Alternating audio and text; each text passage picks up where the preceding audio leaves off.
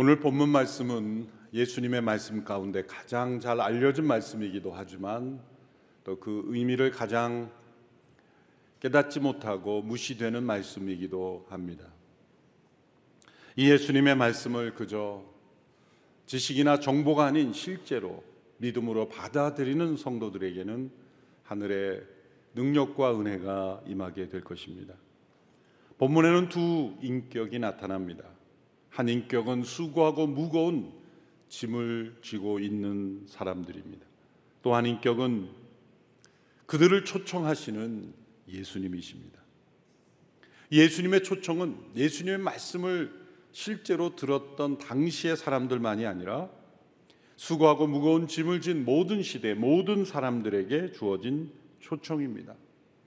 이러한 초청을 하실 수 있는 분은 단지 그저 훌륭한 인격자일 수만은 없습니다. 사람들은 아무리 인격이 훌륭해도 자신에게 도움을 요청하러 많은 사람들이 다가온다면 부담스러워하고 꺼려할 것입니다.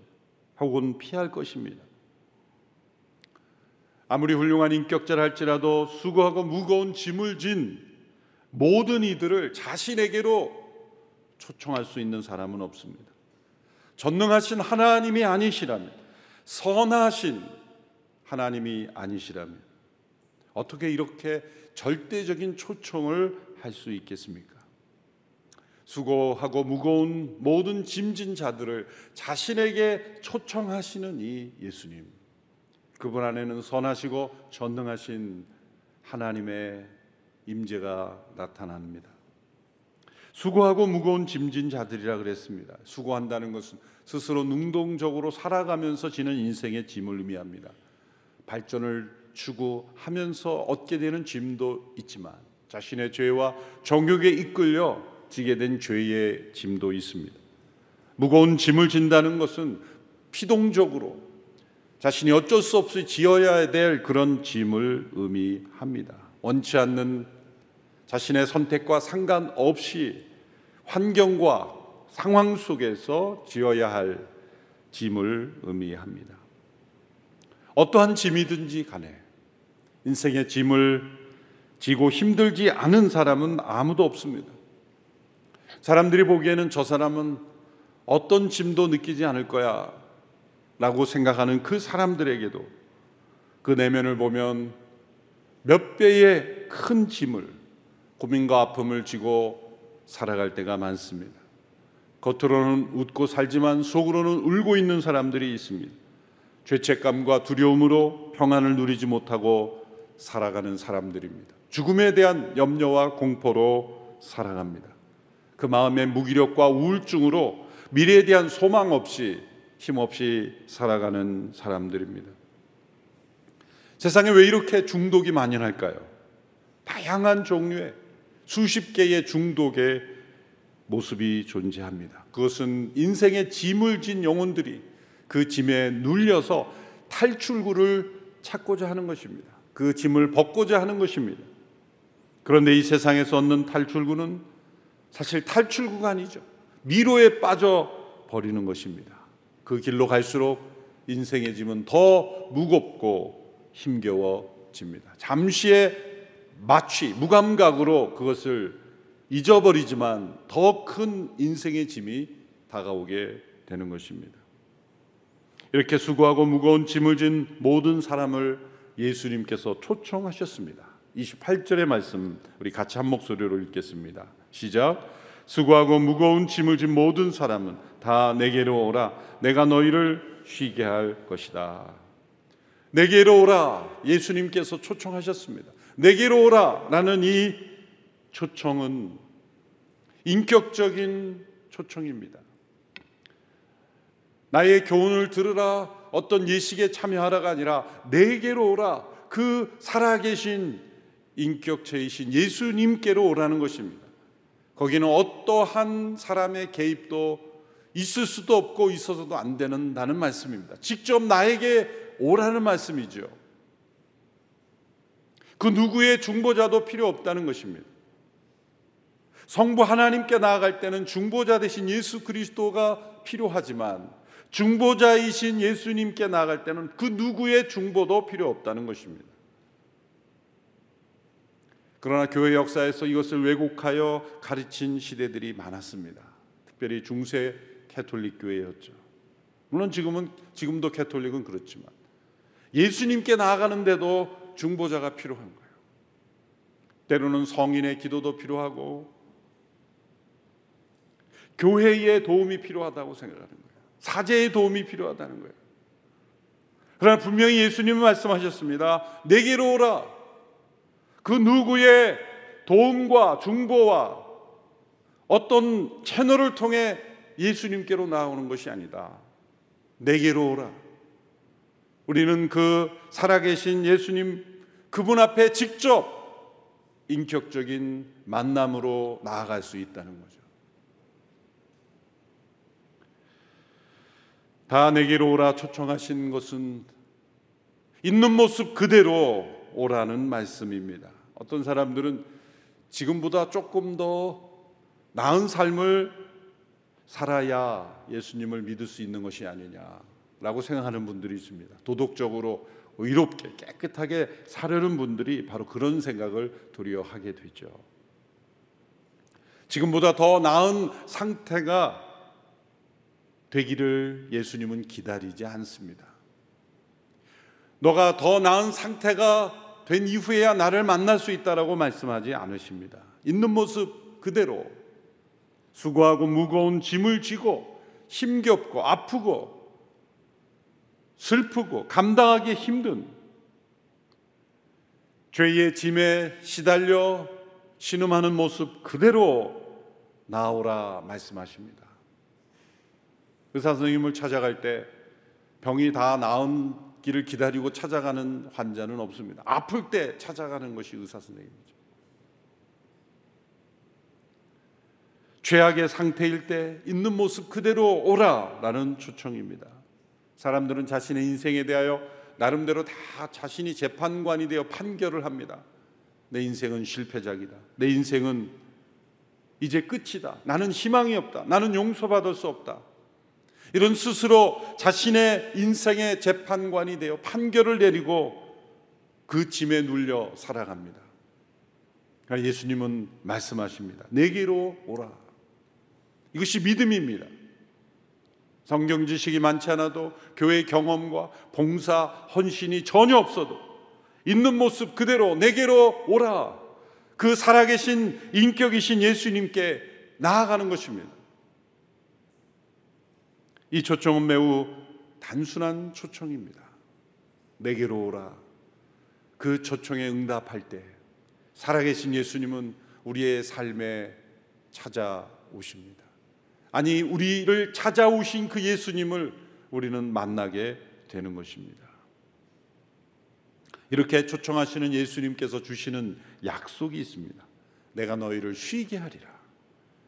수고하고 무거운 짐진 사람을 초청하시며 주는 약속은 너의 그 짐을 없애 주리라, 제거해 주리라, 짐 없이 살게 해 주리라가 아닙니다.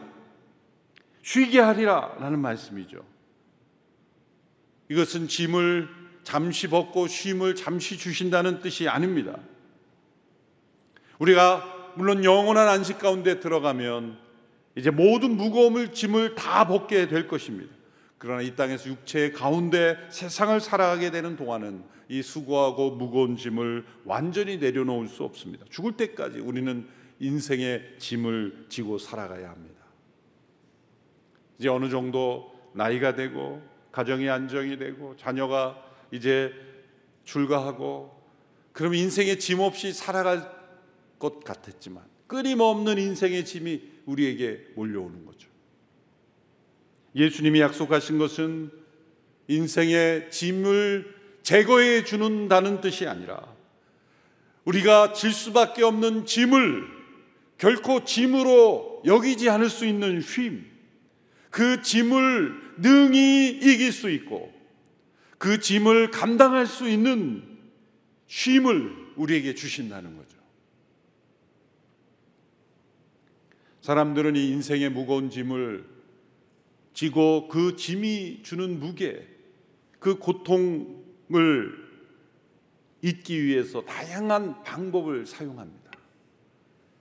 짐을 벗을 수는 없으니 그 짐을 지고 살아가며 느끼는 고통을 마비시키기 위해 다양한 방법을 사용하는 것. 그것이 다양한 중독으로 나타나는 거죠.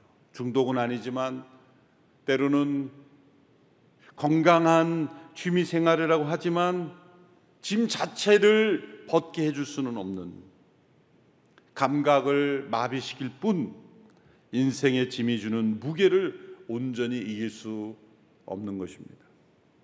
이 주님께서 이 인생의 짐을 이기게 하는 약속하신 이 쉼은 무엇입니까? 첫째로 그것은 죄로부터의 자유입니다. 인생의 짐이 우리를 억누르는 것은 육체적 피로감이 아닙니다, 사실은. 마음의 죄의 무게 때문입니다. 육체의 피로는 육체의 잠을 통해서 얼마든지 회복될 수 있습니다. 육체의 휴식을 통해 얼마든지 회복될 수 있습니다.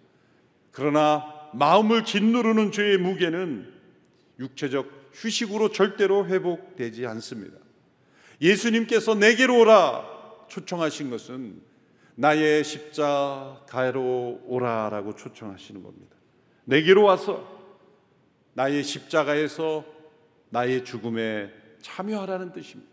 아무든지 나를 따르려거든 자기 십자가를 지고 나를 따르라는 말씀은 내게로 오라 하시는 그 예수님의 초청은 우리로 하여금 십자가로 초청하는 것입니다. 십자가에서 무엇을 하는 겁니까?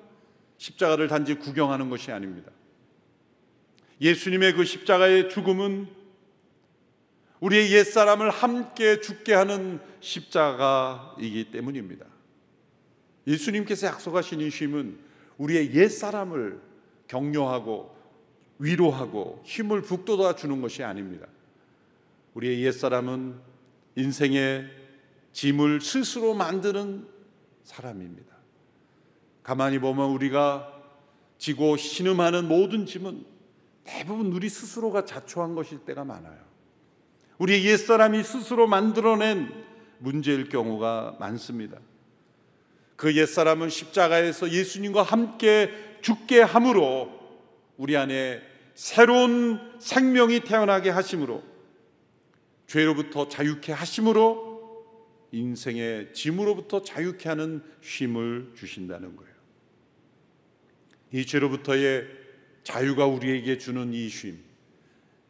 우리의 옛사람이 그리스도와 함께 십자가의 죽음으로 예수님의 생명으로 다시 태어남으로 우리가 죄로부터 자유케 되는 그것이 우리에게 가져다 주는 이 쉼은 인생의 모든 짐을 짐으로 여기지 않을 수 있는 쉼이 되는 것입니다. 둘째로 양심의 평화입니다. 양심의 평화. 우리의 마음에 쉼이 없는 것은 우리의 양심이 끊임없이 우리의 마음을 공격하고 자극하기 때문입니다. 양심은 우리의 인생을 되돌아보며 끊임없이 우리에게 지적합니다. 너는 제대로 한 것이 없다. 너는 이것도 잘못했고 저것도 잘못했고 모든 것이 온통 그냥 잘못뿐이다. 너는 실패한 인생이다. 정당한 지적만 하는 것이 아닙니다. 우리의 양심은 죄로 말미암아 오염되었기 때문에 정당하지 않은 공격도 합니다. 불필요한 자책도 하게 합니다. 우리의 존재를 무시하게 합니다. 너는 이 세상에 태어나지 말았어야 돼. 너는 세상에 존재할 가치가 없어.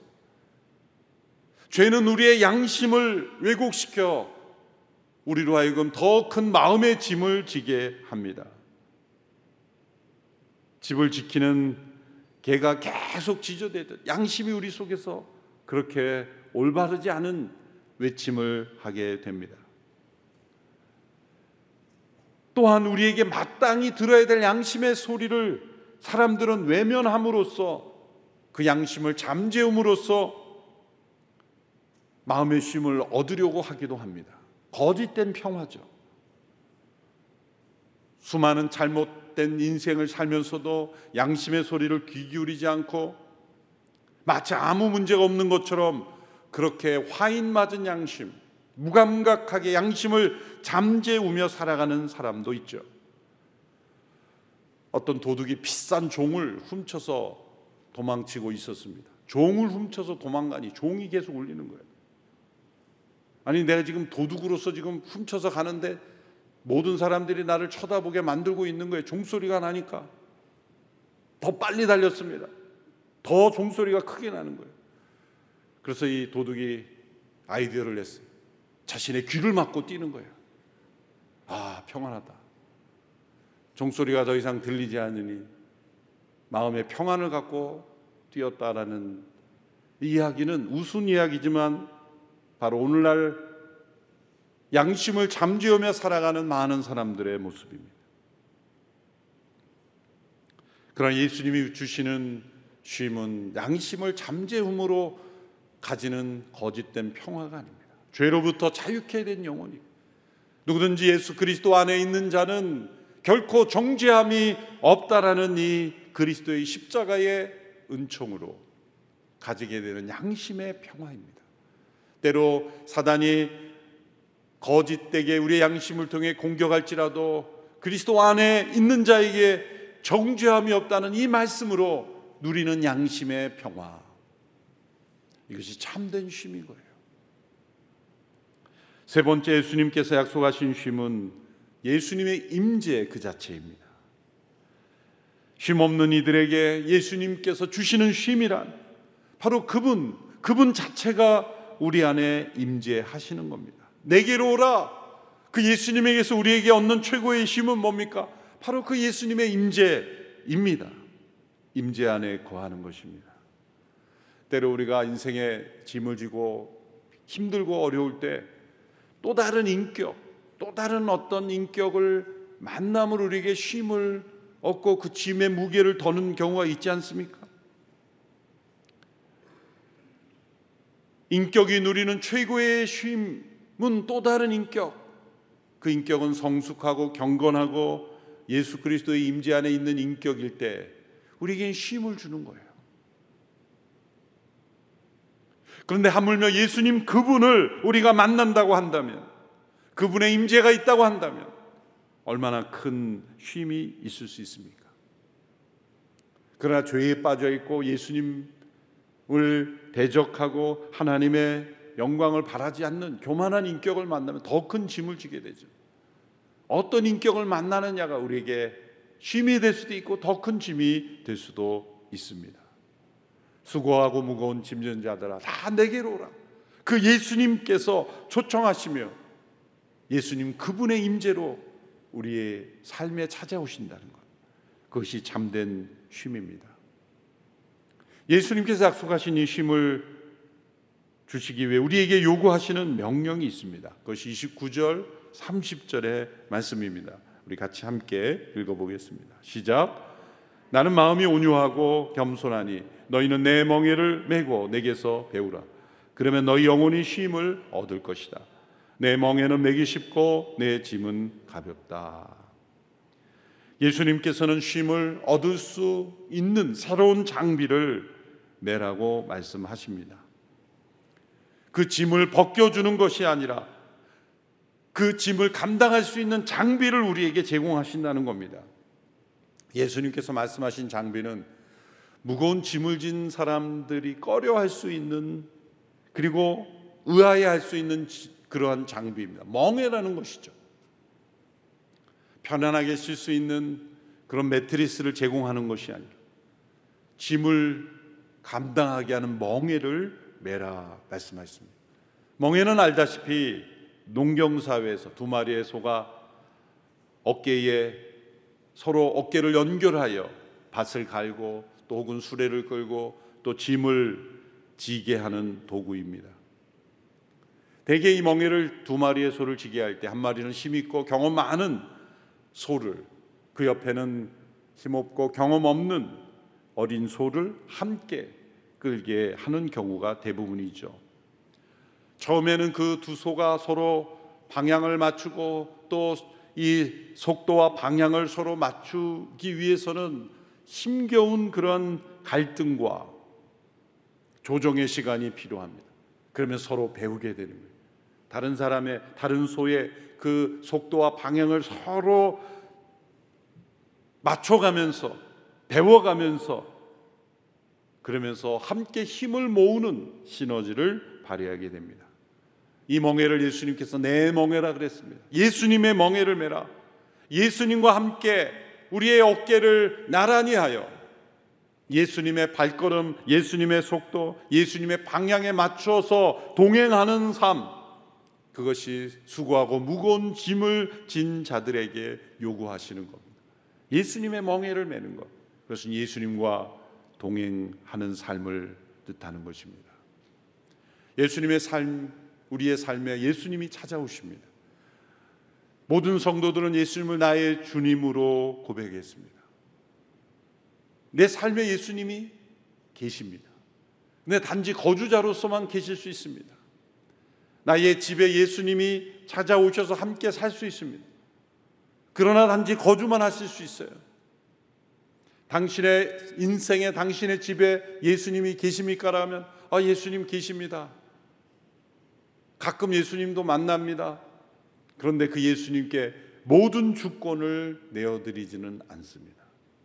로버트 멍어라는 분이 있어 내 마음 그리스도의 집이라는 작은 소책자를 보면 예수님이 자신의 마음의 집에 초청을 해서 거실도 함께 누리고 함께 모든 것을 다 공유하지만 내 마음에 있는 숨겨진 벽장, 그 작은 벽장을 예수님이 여시려고 할 때 예수님 여기는 곤란합니다. 여기까지 예수님이 관심 가질 필요 없습니다. 자꾸 이러시면 같이 못 삽니다. 예수님이 나의 모든 삶의 주인이 되시지는 않는 거죠. 예수님의 멍에를 메고 함께 동행하려고 할 때 왜 불편할까요? 예수님께서 나의 온전한 주인이 되지 못한다면 그 예수님이 가시고자 하는 대로 따라가지 않는다면 우리는 힘겹고 어려운 삶을 살게 됩니다. 인생의 짐을 그대로 지게 되죠. 그러나 예수님의 멍에를 지고 함께 가면 놀랍게 예수님의 능력, 예수님의 그 지혜, 예수님의 임재로 인하여 인생의 짐이 가볍게 된다는 겁니다. 그런데 여기서 멍해라는 것은 사실 또 다른 의미의 비유적인 표현이기도 합니다. 유대 사회에서 이 멍해라는 것은 율법을 읽는 랍비의 방식을 가르칠 때 흔히 사용되는 표현이었습니다. 그래서 랍비들은 자신만의 멍해를 다 가지고 있었습니다. 그것은 제자들을 가르치고 훈련하는 방법을 멍해라고 한 것이죠. 당시 바리새인과 율법학자들의 멍해는 영혼들이 참된 구원에 이르지 못하게 하고 율법에 자기 의에 얽매이게 하는 멍해였습니다. 율법의 지식으로 도리어 영혼들이 죄에 얽매이고 자기의 의에 빠지게 하는 율법주의의 멍해였습니다. 그것은 더 무겁고 매기 힘든 고통스러운 멍해였습니다. 그래서 여러분 신앙생활이 여러분을 자유케 하고 마음을 가벼워지게 하고 인생의 짐을 지기 쉽게 만드는 신앙생활이 아니라면 여러분 율법적인 종교생활을 하고 있을지도 몰라요. 잘못된 신앙의 원리, 복음이 아닌 율법주의에 빠져 있을 경우가 많습니다. 참된 예수님께로 나아가 그분과 동행하는 삶이 아니라 종교 생활을 하고 있을 수도 있어요. 이방 종교와 같은 그러한 생활. 그런 생활을 한다면 바리새인 율법학자의 멍에를 쥐고 있는 거예요.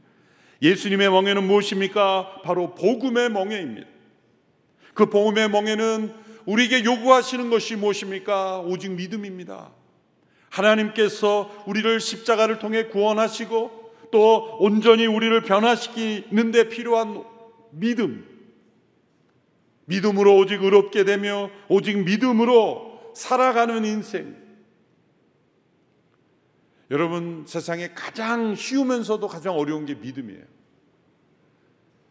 여러분 세상의 모든 사람들이 서로를 믿는다고 생각해 보세요. 아마 세상에 얼마나 많은 에너지가 긍정적인 에너지로 투자될지 몰라요. 세상에 얼마나 많은 에너지가 믿음이 없기 때문에 소비되는지 모릅니다.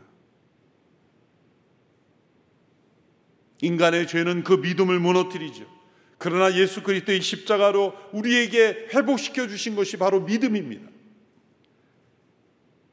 그러므로 그 믿음으로 하나님께서 베풀어 신 모든 은혜와 능력을 체험하는 삶, 복음의 멍에입니다.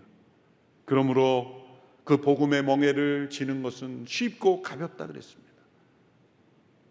죄의 무게를 이길 수 있는 것은 오직 복음에 나타난 그 은혜의 무게뿐입니다. 십자가의 구원, 영원한 하나님의 영광의 무게가 우리를 붙잡아 줄 때, 우리를 짓누르는 인생의 짐은 결코 우리를 무너뜨릴 수가 없습니다. 그럼 이렇게 예수님의 멍에를 메고 함께 예수님과 함께 동행할 때 우리가 배우게 되는 것은 무엇입니까? 온유하고 겸손하신 예수님의 마음을 배우게 됩니다. 예수님께서 말씀하십니다. 내게 와서 배우라. 나는 마음이 온유하고 겸손하니 내게 배우라. 만약 사람들이 이렇게 나는 마음이 온유하고 겸손하기 때문에 내게 배워 이러면 그 사람 교만한 사람이죠. 스스로를 온유하고 겸손하다고 말하면 되게 교만할 가능성이 많아요. 예수님께서 지금 왜 자신을 이렇게 소개했습니까? 우리가 배워야 하는 것이 무엇인지 목표를 알려주시기 위해서입니다. 여러분 인생의 짐이 우리에게 힘겨움을 주는 것은 사실은 육체적 피로만이 아니죠. 마음의 짐이죠. 근데 왜 그 마음의 짐이 우리에게 쉼을 앗아갔는지 가만히 생각해 보시면 우리의 마음의 문제일 경우가 참 많아요. 내 마음에 온유함이 없기, 마음에 분노가 일어나, 내 마음에 겸손함이 없기에 자꾸 불필요한 감정이 일어나는 거예요. 누군가가 미워지는 거예요. 누군가를 질투하게 되는 거예요. 마음이 불편한 거예요. 겸손하지 않기 때문이에요. 우리가 살아가는 모든 인생의 과정 가운데 쉼을 앗아가는 것은 뜻밖의 다른 사람의 문제가 아니라 내 마음에 온유와 겸손의 마음이 없을 때 예수님의 멍에를 메고 우리가 함께 동행할 때 우리는 그분의 발걸음에 그분의 방향에 그분의 반응을 바라보면서 이것이 온유함이구나. 이것이 겸손한 힘이구나. 그렇게 배워가는 거죠. 우리가 공동체를 이루 함께 어떤 사역을 하고 함께 의논을 할 때 서로가 서로를 대하면서 배울 수 있는 거죠. 때로는 회의를 하면서 배울 수 있는 겁니다. 온유하고 겸손한 예수님을 닮은 분의 그 반응을 보면서 아, 저렇게도 반응할 수 있는 거구나. 온유와 겸손을 배우는 거예요. 그런데 예수님 그분이 나와 동행하시고 예수님의 멍에를 함께 메고 걸어간다면 우리 마음의 온유와 겸손이 점점점 형성되고 배워가야 하는 것이 아닐까요? 우리 예수님을 함께 모시고 동행하며 우리의 마음속에 온유함과 겸손함이 점점점 자라가게 되기를 바랍니다. 신앙생활을 오래 하고 교회에 오래 익숙했는데 그러면 무엇을 많이 배워야 됩니까? 온유와 겸손이 점점 자라야 돼요. 신앙생활을 오래 하신 분에게서 어떤 것이 나타나 온유와 겸손이 나타나야 돼요. 새 가족들이 왔을 때 아, 오래된 성도들은 한마디로 온유하고 겸손하구나. 그걸 배우는 것입니다. 그것이 예수님과 함께 멍에를 메고 동행하는 성도들에게서 나타나야 하는 것입니다. 이것은 예수님의 주재권 아래 온전히 예수님이 주인 되신 인생을 살아가는 것입니다. 그분이 주인으로 우리 위에 계시고 우리가 그분의 종으로 그분 아래 함께 멍에를 메고 그분 아래 살아가는 인생입니다. 우리 개인의 개성과 우리의 자유지를 말살시키는 것이 아닙니다. 자기다워지고 정말 자기가 꽃피우게 되는 그러한 인생을 찾게 됩니다. 수고하고 무거운 짐진 자들아 다 내게로 오라 하신 주님께서는 짐을 벗겨 주시는 것이 아니라 그 짐을 감당할 수 있는 쉼을 주십니다. 짐을 짐으로 여기지 않을 수 있는 능력을 주십니다. 그 짐을 새롭게 질 수 있는 방식을 우리에게 주십니다. 인생의 짐을 새롭게 지는 방식. 예수님의 멍에를 지고 예수님과 동행하며 짐을 감당하는 것입니다. 내 짐을 예수님과 함께 지는 것입니다. 예수님의 방법으로, 예수님의 마음으로 예수님의 태도로 그 짐을 지게 될 때 놀랍게도 그 짐은 쉽고 가볍게 된다. 예수님께서 우리에게 약속하셨습니다. 어떤 분은 그렇게 말할 겁니다. 수많은 사람들이 그렇게 예수님의 품에 기대고 있는데 내가 기댈 여지가 있을까요? 걱정하지 마십시오. 사멜 러더포드라는 목사님이 이렇게 말했어요. 수많은 머리들이 이미 예수 그리스도의 품에 기대고 있다. 하지만 거기에 당신이 기댈 공간은 아직도 여전히 많이 남아 있다. 그 예수님의 멍에를 지고 함께 걸어가는 인생으로 나아가십시오. 그 짐은 쉽고 가벼워질 것입니다. 기도하겠습니다. 하나님 아버지, 인생의 짐을 지고 곤비한 인생을 살아가는 모든 영혼들, 그들을 초청하시며 그들에게 쉼을 약속하시며 그들의 짐을 가볍게 해주시는 그 예수님의 초청을 받아들이고 예수님께로 나아가는 인생이 되게 하여 주옵소서. 예수님의 멍에를 메고 예수님과 동행하는 인생의 발걸음 되게 하여 주옵소서. 예수님의 이름으로 기도하옵나이다. 아멘.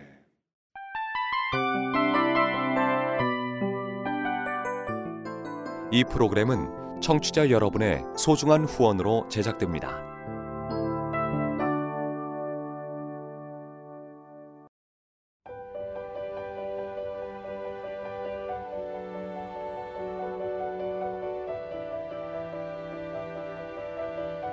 세상에는 수많은 교회들이 있지만 더 깊이 있는 말씀 강해를 찾기 위해 크기로만 교회를 선정하지 않습니다. 보다 좋은 영적 콘텐츠를 더 많이 나누기 위해 방송비를 받지 않습니다. 1년 365일 복음만 전하고 싶어서 우리는 광고를 하지 않습니다. 온누리의 복음을 땅끝까지 CGN TV와 함께 땅끝 성교사가 되주세요